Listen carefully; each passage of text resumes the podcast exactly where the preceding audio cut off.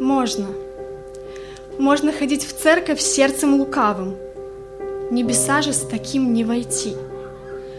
Можно даже служить проповедником ярым и весь мир для Христа обрести.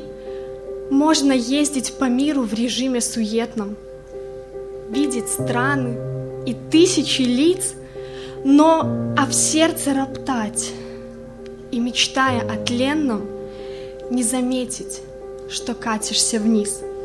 Можно многих учить о добром и светлом, самому же так вовсе не жить. Миллионам людей стать от Бога ответом, только в мыслях тихонько грешить. Можно петь так на сцене, что плакали люди, и к духовным себя причислять, но прожить и совсем не понять Божьей сути, как смиренной овечкою стать. Можно ближних судить со своей колокольни и при этом ходить в пастырях, можно маску одеть, репетируя роли, но молиться у всех на глазах. Можно. Можно ходить в церковь сердцем лукавым.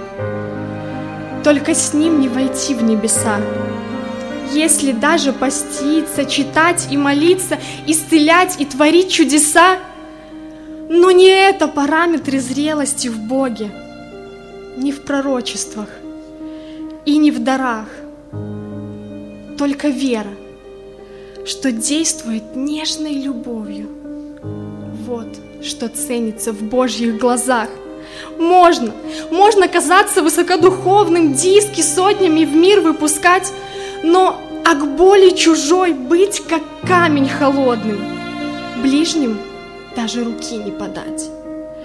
Это режет глаза, Господи Боже, лицемерие маски сними. Мы хотим на Тебя быть на людях похожи, но такие гнилые внутри. Помоги нам, Господь, разглядеть себя ближе, пока мы на пути. Помоги. Ты обиженных нами и видишь, и слышишь. К покаянию нас приведи.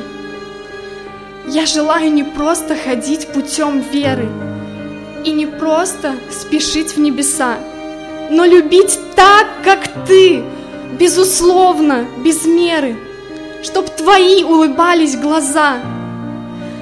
Я сама не смогу, ты наполни собою свой характер во мне отрази. Обмануться не дай, и надежной рукою от лукавства народ свой спаси. Слава Богу.